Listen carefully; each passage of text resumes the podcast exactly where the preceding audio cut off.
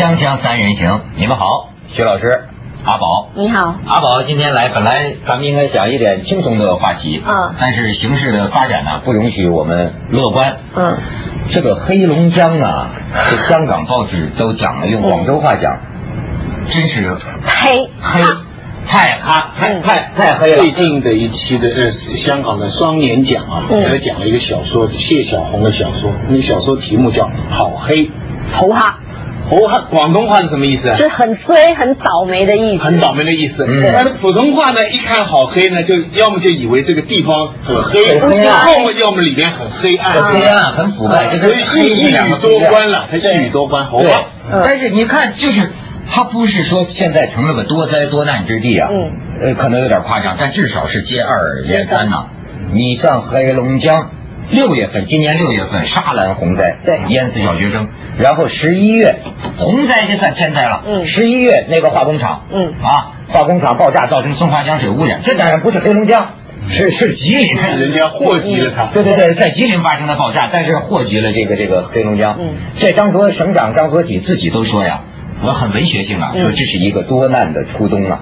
因为呢，他刚刚喝下第一口水。我们昨天节目还在说呢，张省长说这个善意的谎言，然后供水恢复供水了，我先喝第一口。嗯他刚喝完，当天大爆炸，又是一次大爆炸。煤矿的这，煤矿七台河大爆炸，一百至少又是一百多人这个死伤。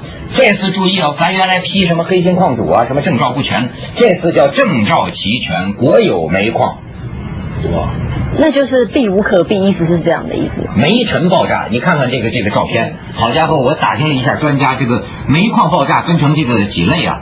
这个你瞧，现在去救救人都得靠用人手啊，嗯挖出一个洞，因为那个底下那个巷道全部被堵塞了。他们说一次只能进去一个人，对啊，对，所以这个救援的行动非常的缓慢。你这是煤尘爆炸，就是他说的是在空气中悬浮状态达到一定的浓度，遇到明火爆炸。但是引爆煤尘的温度一般要到摄氏七八百度，这煤尘爆炸一爆炸呀，能够现场温度达到两千度这么高，九九个大气压。你想这是多么大的这个威力？而且正好因为哈尔哈尔那个黑龙江的那个水啊，全全国的记者都在那里，嗯，又可以顺便报道这件事吗？对对对，一下子赶到现场。所以人家有煤矿安全人员讲啊，呃，就是井下有几种爆炸，这个什么透水啊、气体爆炸、煤尘爆炸。嗯相比之下，哎，你看这是咱们张泽几省长，最右边那个，哎呦这个省长现在是成为被报纸评为近期出境最频繁、最受累，嗯遇到的这个黑市哈最多的这么一个黑龙江，我觉得一定一定要看一下这个，这个香港的媒体说他是最黑的省长，最黑的省长就是最倒霉的省长，这个什么这情应上了，你知道内地吗？的这个观众不要误解，啊这不是指这个黑暗的黑，对不是说他贪污也不是这个不好运的。对对对对你吓出我一身冷汗。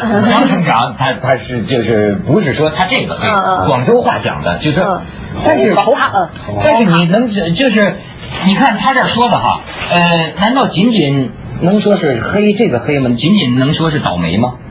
当然，这次事故原因还没查得出来，嗯但是这个一一桩接一桩啊，可是你知道，你如果是一般迷信的香港人的话，他们像前一阵子不是我们才换了特首嘛，嗯然后他们之前就会说，哎呀。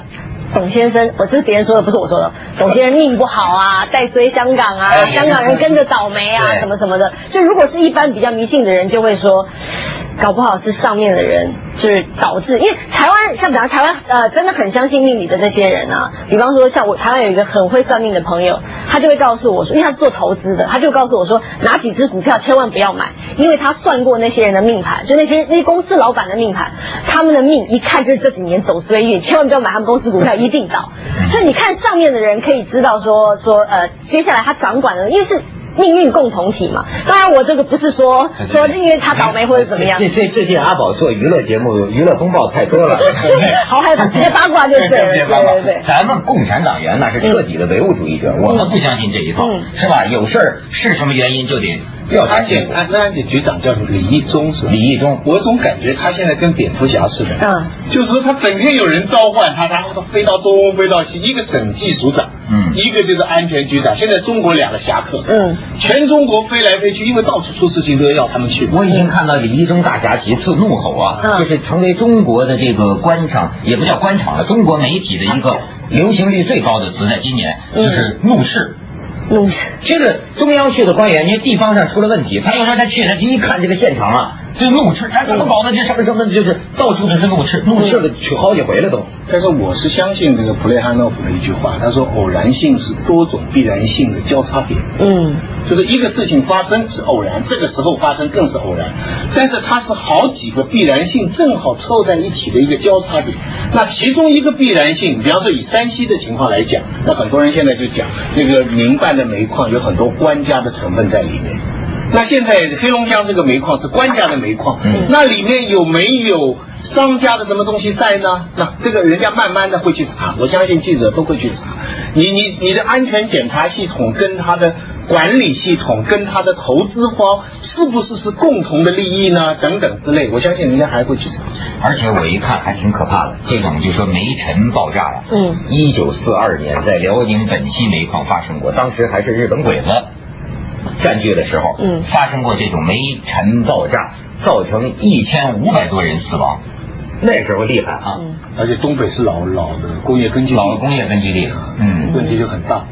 徐老师最近好像对于这个我是煤矿问山西，题，对我我是看了《瞭望东方周刊》那篇文章，我觉得写的非常好。嗯，他讲一个就是黑口子，原来啊，在山西的有些县呐、它这个煤层非常浅，嗯，有的人在家里挖井，挖井就挖出煤来了。啊是，嗯那结果有的人呢，他发现他家的后院啊、他挖挖挖挖就能挖出煤，就能挖出煤呢，然后他就哎，这既然这个煤是值钱的嘛，他就把这个煤拿去卖，当然了就被罚得一塌糊涂。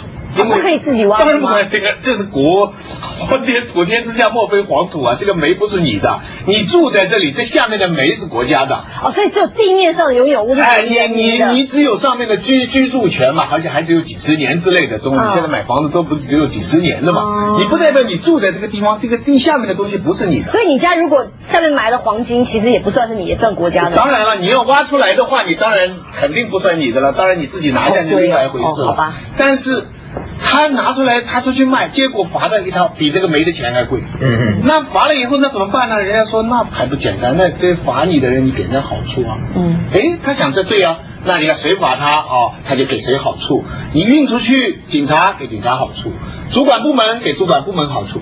好，渐渐这条龙就打通了，他就能卖。那这种情况原来哈、几千个在山西。有的说全山西几千个，有的有的人说哈、那是保守估计了，单临汾市黑口子就有三四千个，确确实实。就是煤矿个体户。他对他是什么呢？就是说他根本不需要申报安全呐、这类的东西都不需要，他不是一个正式的煤矿。记者去采访，白天看不见，他们下一个帘子，罗马链啊什么链就遮起来，你什么都看不到。到了晚上，他们把帘子掀开来，就是请几个人就进去打一个灯，就跑进去挖了。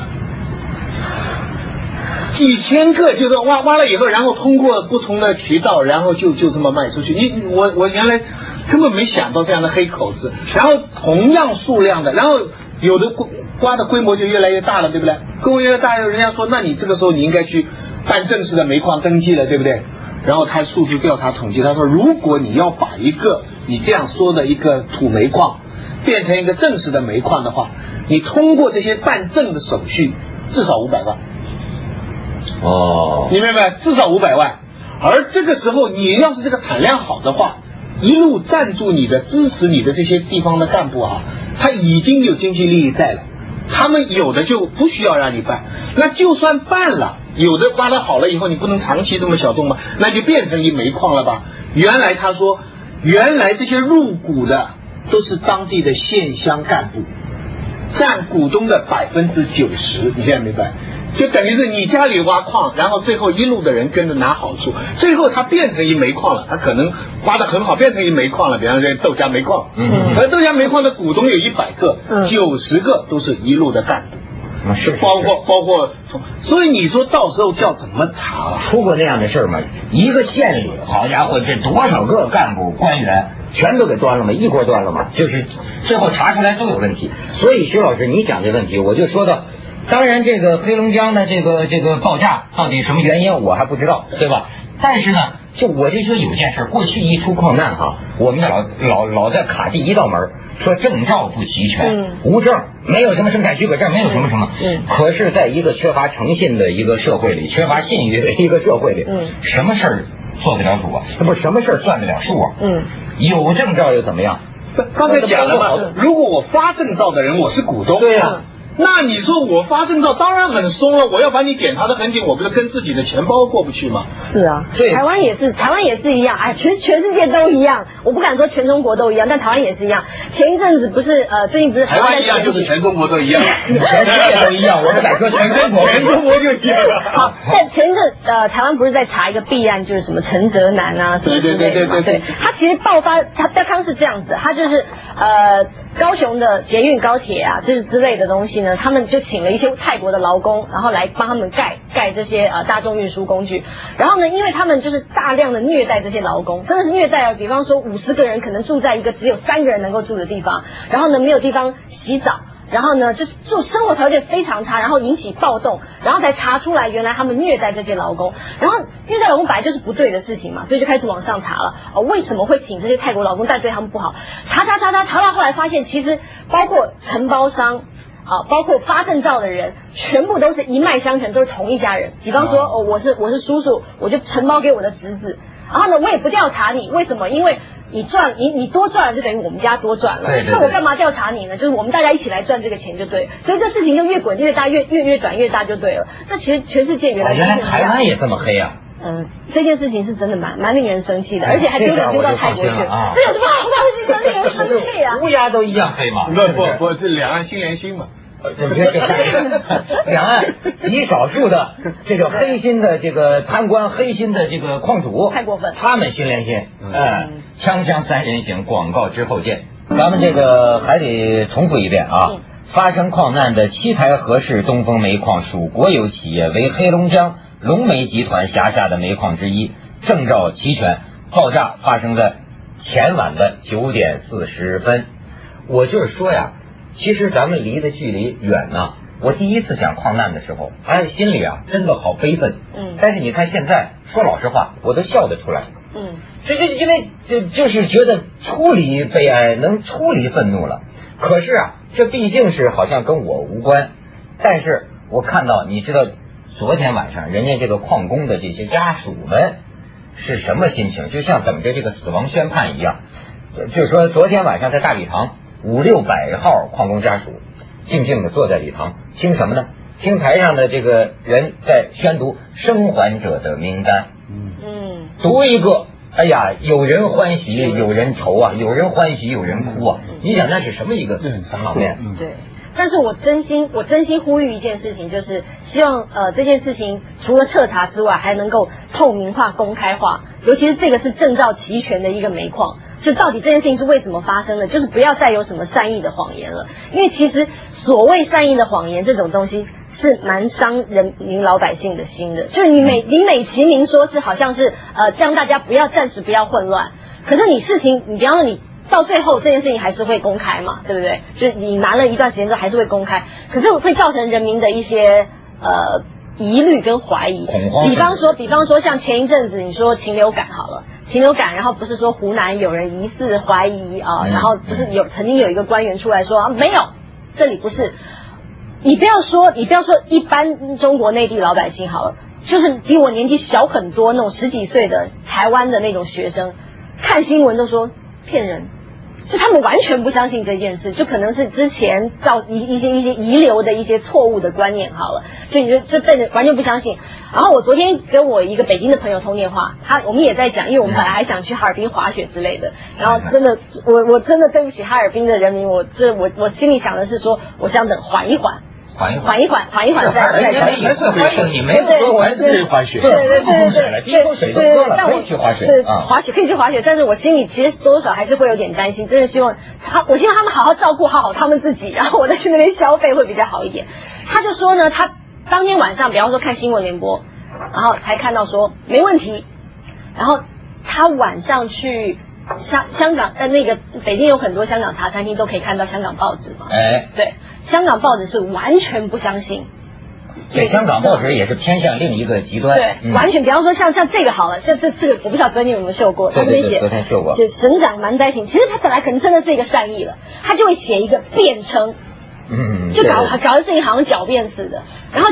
不善意谎言呢？这是情人中间的花样。嗯，政府怎么能全力讲什么善意谎言呢？这这是不通的，这没有善意的。当然了，你的谎言都是恶意的，也不能也不能这么说吧？那如果外星人入侵，然后造成恐慌怎么办？不是我，徐老师，我的意思是说呀，这个现在这年头哈，不要去揪心，人咱们说什么诛心之问哈，不要去问人心里怎么想。不是，但是要看人，要看对，要看你做的结果是什么。嗯，心里怎么想，我心里怎么想，你怎么知道？不，还有就是你有没有这个权利这样做？嗯，就是说你有没有这么个权利这样做？然后我知道了这个事情，我在这个位置上，我有没有这个权利把红色说成是蓝色？就是说，你你要你要假定有权利，你才可以做做谎言或者什么。你要问题在，其实，在假如有某一种监察机构的话，他会说你你没有权利可以这样做。你知道太多太多的这种，咱们生活中你就发现没有，好人好心啊，干错事儿啊，有时候这个好人好心呐会害人的。所以我现在力主人要相信科学，就是不能就说。哎呀，你说我，你看咱们平常生生生活里多少矛盾，多少痛苦，都是在于你也是好人，我也是好人，我体谅你，你体谅我。哎呀，用心良苦，哎呀，相濡以沫。哎呀，这个这结果不一定好，结果我们就共同完蛋，嗯，没什么好下场。对，就好像这个善意谎言一旦说出来了，将来政府官员说任何话，他们会担心说十个小时之后你会不会跟我讲另外一套？其实，其实我们不要讲政府，就是我们其实每个人呢都有这样的一个选择。有些人说话哈。他是我讲这个话，就是因为事情是这样，除非特别的情况，我不敢说了，或者不跟你说了，那我清楚知道，我再不跟你说了。否则的话是怎么样就怎么样。但是有些人呢，他从小就养成了习惯，他说话是以这个话怎么对我有利为目标来说的，所以他不存在撒谎不撒谎的问题。他反正看到你，他觉得这个话，比如说你是你喜欢什么颜色吧，我一看你今天穿红色，我就说，哎呀，我就喜欢红色。至于这个事，他讲这个话，他不考虑我这个话的内容是不是事实，他已经不考虑了，他都是在考虑效果了，完全从效果出发了。人都有这样的生活当中就有这样的一个处事哲学，对不对？这其实我觉得咱们是根儿在哪儿？从咱们的小孩子开始，就在鼓励孩子撒谎。我们根本就生活在一个逼着人撒谎的一个一个一个教育环境下。